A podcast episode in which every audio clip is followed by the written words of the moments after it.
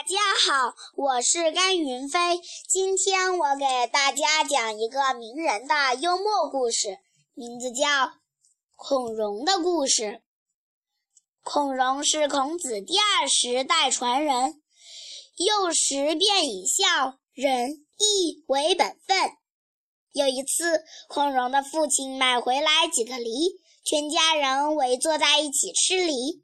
母亲给孔融挑了一个大梨，谁知小孔融却不要，他自己拿了一个最小的梨。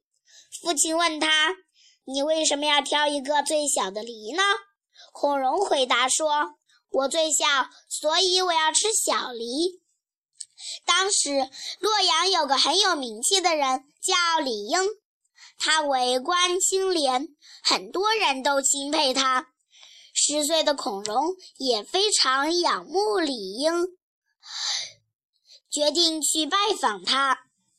孔融来到了李府，对看门人说：“我是你家大人世交的后人，特来拜访。”孔融被领着来到李英的面前，李英一看，见是一个幼童，感到又可气又可笑。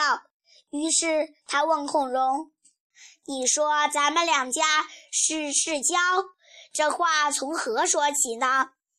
孔融一本正经地说：“我的祖先是孔子，您的祖先是老子、李耳，他们都可是春秋时期品德高尚的人。您说这不算世交吗？”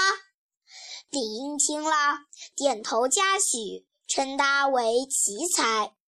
谢谢大家。